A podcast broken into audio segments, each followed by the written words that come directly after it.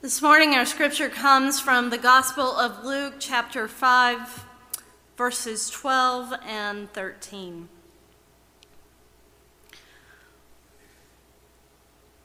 Once, when he was in the, one of the cities, there was a man covered by leprosy. When he saw Jesus, he bowed with his face to the ground and begged him, Lord, if you choose, you can make me clean. Then Jesus stretched out his hand, touched him, and said, I do choose. Be made clean. Immediately, the leprosy left him. This is the word of God for us, the people of God. Thanks be to God. Thank you, Jennifer. It's an honor to have you here with us. Jennifer is an ordained United Methodist minister. She's serving uh, in an extension ministry in Appalachian State. So we're grateful that she and her husband Adam are, uh, and her mama Susie are part of this congregation. So thank you. Do we really want to be healed? Do we really want the power of God working in our lives? Do we as a church want to join in this healing ministry of Jesus to help people experience abundance and wholeness and health in their lives? Do we really think that can happen? Do we think we can do something today about that? Do we think that uh, people will come down and the walkers will be cast aside and folks' diseases, will be healed? What are we handling? Snakes next? Or what, or what are we doing here? We think these things can happen? in this place? Can we actually help facilitate the healing of body and soul? Can we join Jesus in this ministry of healing and wholeness? Today's scripture text is one of the most compelling healing stories in all the Gospels. We see this leper, this person who is ostracized from the community, come to Jesus. And as we see this leper and his desire to healing, that's the first thing we have to ask ourselves is do we really desire to be made healthy and whole in our own lives? Because look what this leper had to do. The text said he went into a, a, city to be with Jesus. Now, if you recall from the book of Leviticus, that lepers were ostracized from the community. They were told by the law that they could not be around other people. In fact, whenever they came within visual sight of somebody else, they had to yell out, Tame, Tame, Tame, unclean, unclean, unclean. They wanted to let everyone around them know that you weren't supposed to be near me. And so this fellow, cut off from family, from friends, and worst of all, from the faith community, was all by himself, well, except for other lepers, in little colonies, being fed by the benevolence of others or family members that would leave food on the edge uh, of their encampment, and they would go and, and eat of, of the scraps of their, their family members or friends. So this man, desperate to be healed, desiring it above all else, broke the law, literally broke the law, to see this one who he heard could give him hope of being made healthy and whole. He fell before Jesus. Jesus, can you make me clean? If you will it, you can make me whole. The question we have to ask ourselves is well, do we really want to be healed? Do we want to be healthy and whole? Now, you might think that's a ridiculous question if you're dealing with some illness. You know, if you got a cold or you get dealing with uh, some sort of infirmity, of course you want to be healthy, right? Well, we all know folks that, well, as they say in the country, they enjoy ill health. You know, they enjoy being sick. Y'all know people like that? that folks that, that, that, their identity is that, that, well, you know, I got this rheumatism or I got this problem, or, or they use it as a mechanism of control. You know, I, you know, I would help you out, but I got this bad back, you know? Y'all, some of y'all might remember Sanford and Son. You remember Fred G. Sanford? You know, whenever he had some work to do, so well, my, my arthritis is bothering me there, son. I can't, I can't help out. We all might know some people that are defined, defined by their illness, or they use it as an excuse, or a crutch, or control. Do we want to really be healthy? But more importantly, if we believe that there's a sin sickness within us, and do we really want to relinquish it? I think about St. Augustine. Don't think about him too often, but I'm thinking about him right now. When we read his writings in the Confession, he talks about a time in his life where he's attracted to Christianity, but he's also in an illicit affair with a beautiful woman. And then he said this He said, I prayed that I might be chaste, but I feared that you would answer all too soon. Though I wanted to be healed of my lust, really I wanted my lust satisfied rather than to be cured. There are people out there that, yeah, they want the benefits of being healed, but they don't want to have the disease removed. They uh, want to be relieved of their guilt, but they kind of like sinning.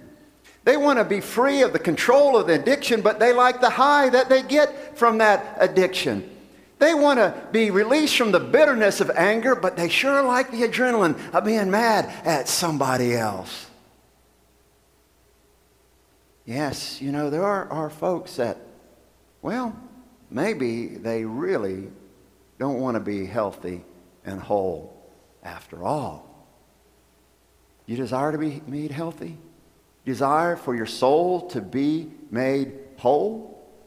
Really? And, you know, we see something else about this leper. Uh, he refused to blame anybody. I mean, it would have been easy to blame other people. Back in Jesus' day, if someone was sick, one of the questions they asked was, Well, I wonder what his mom and daddy did for him to deserve this. We see an example of this in John's gospel when the, the Pharisees come up to Jesus and ask, Hey, that blind fella there, did he sin or is it his parents? For you see, there's this blame that goes on about somebody else causing your problems. Well, this leper wasn't going to blame his parents. He wasn't going to blame the person that maybe gave him leprosy. And look at this. He had put away this blame of himself that maybe I have caused this. Maybe I'm the one that is the person that's made this happen. Any of y'all been there? That something's happened in your life and you say, oh, if only I'd done this, or, you know, maybe I shouldn't have done that. And you blame yourself for what is happening in your life. Or you might even blame God.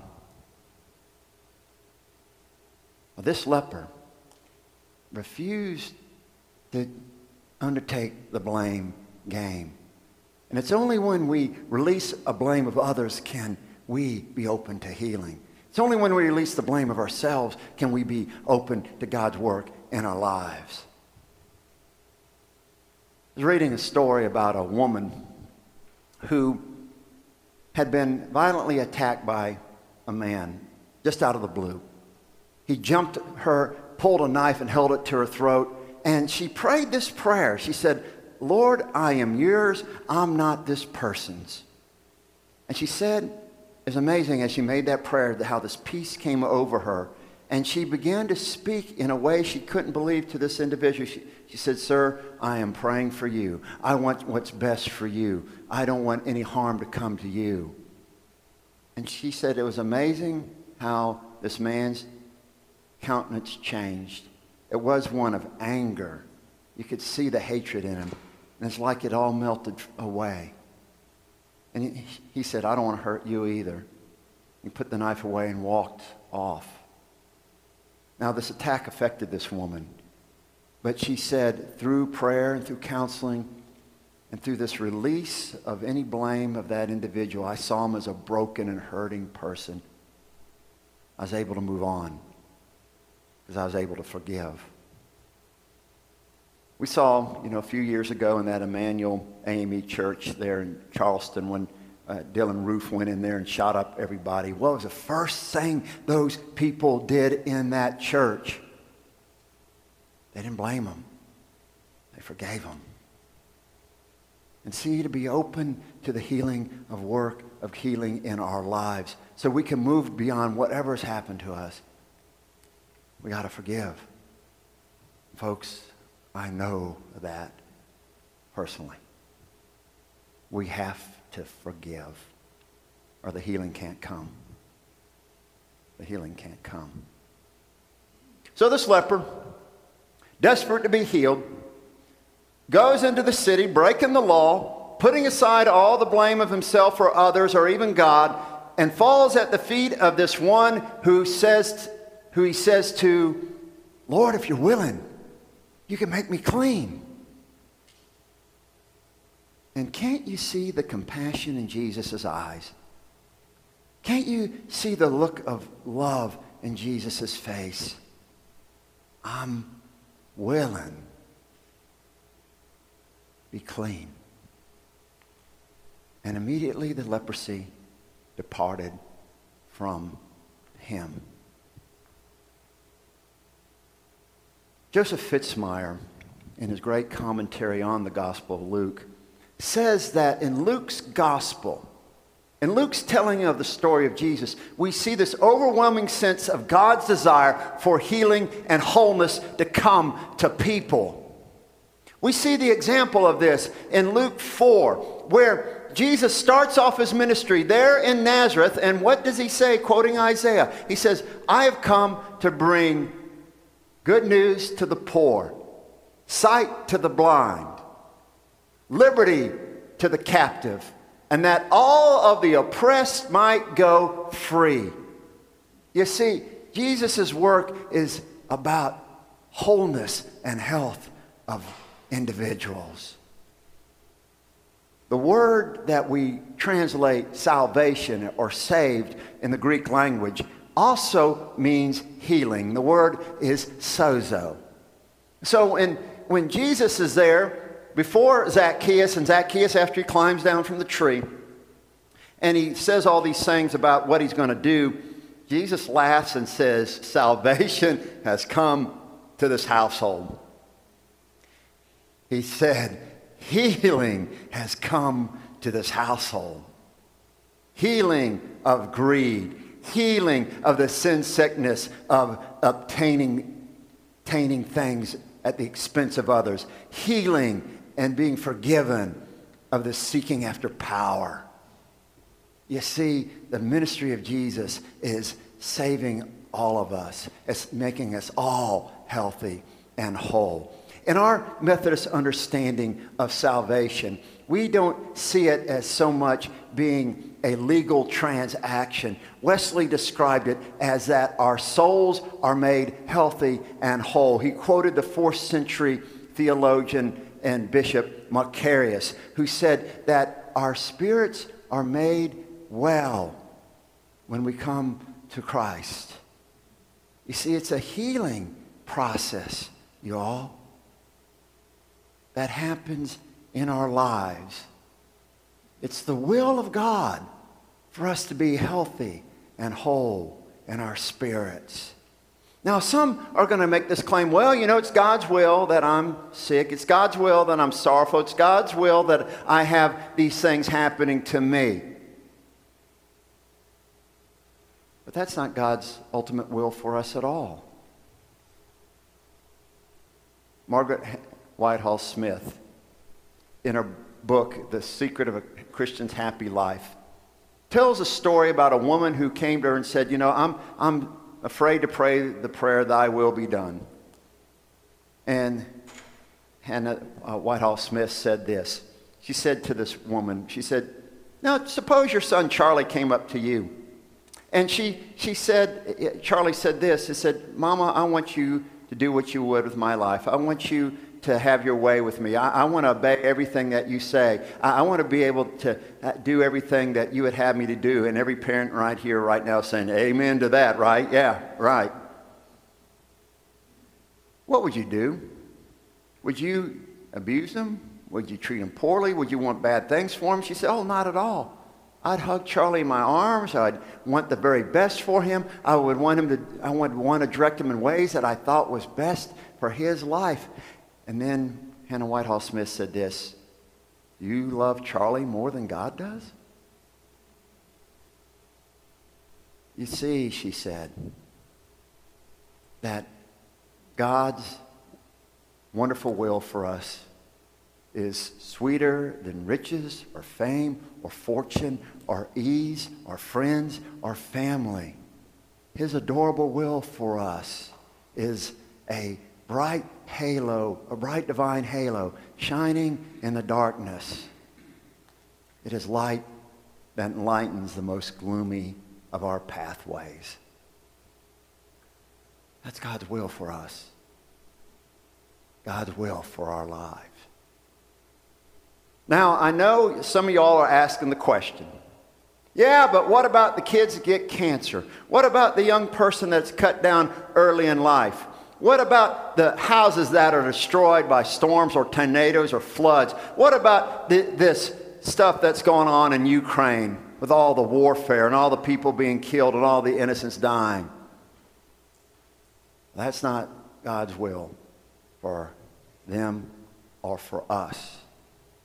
God's ultimate will for us is healing and health and wholeness. In a wonderful book that maybe you all have read, The Will of God by Leslie Weatherhead, where he, in that book, describes what God's will is in the light of the bombings that are going on in Britain during World War II. He tells his people, God's ultimate will for you is not this suffering. God longs for us to be whole in every way.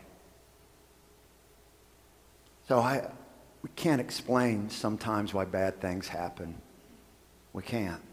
They do. We live in a broken and fallen world. And I can't explain either why sometimes prayer seems to be so effective and sometimes it is not. In a small South Alabama town I served in, a woman named Bonnie contracted cancer. And we all gathered at, at the church to be praying for Bonnie. We all did.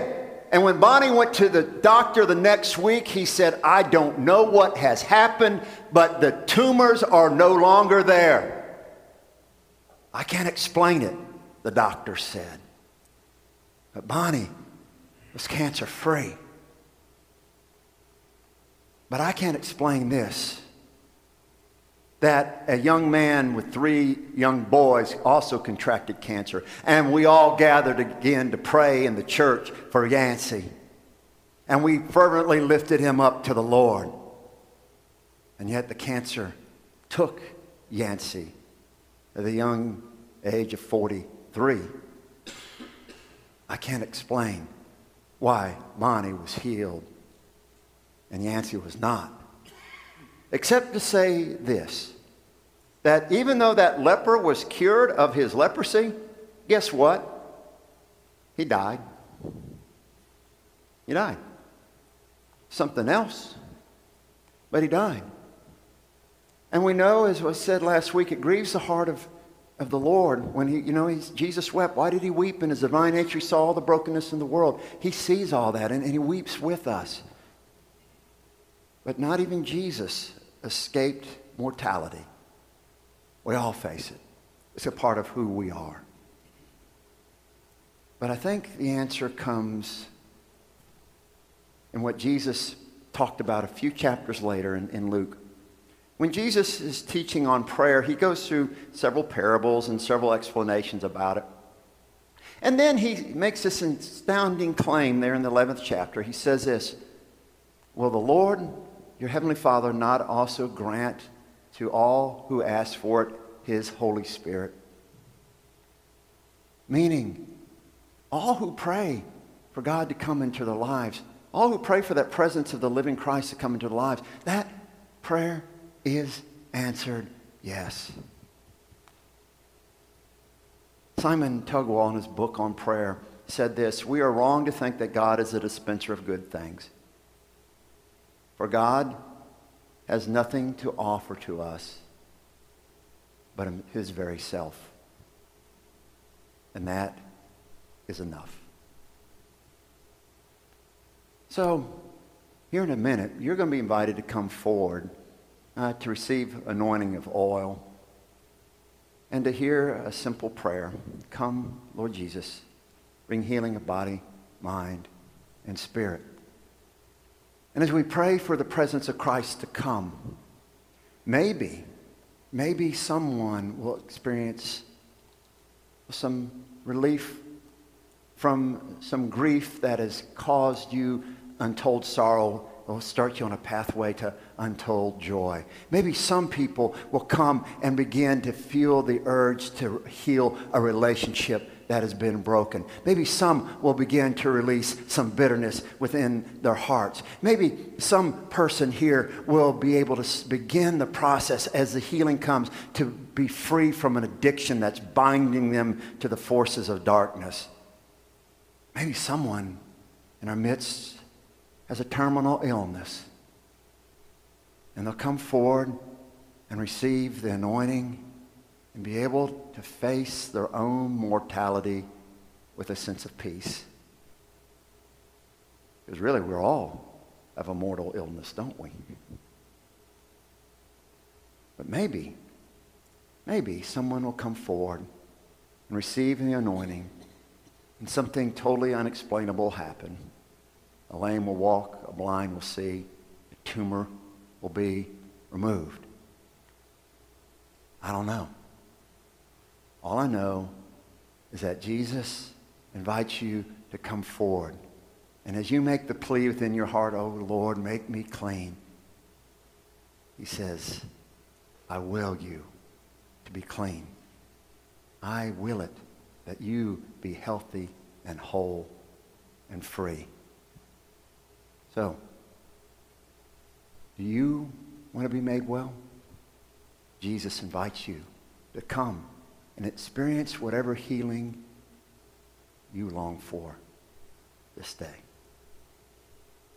In the name of the Father, Son, and Holy Spirit, amen.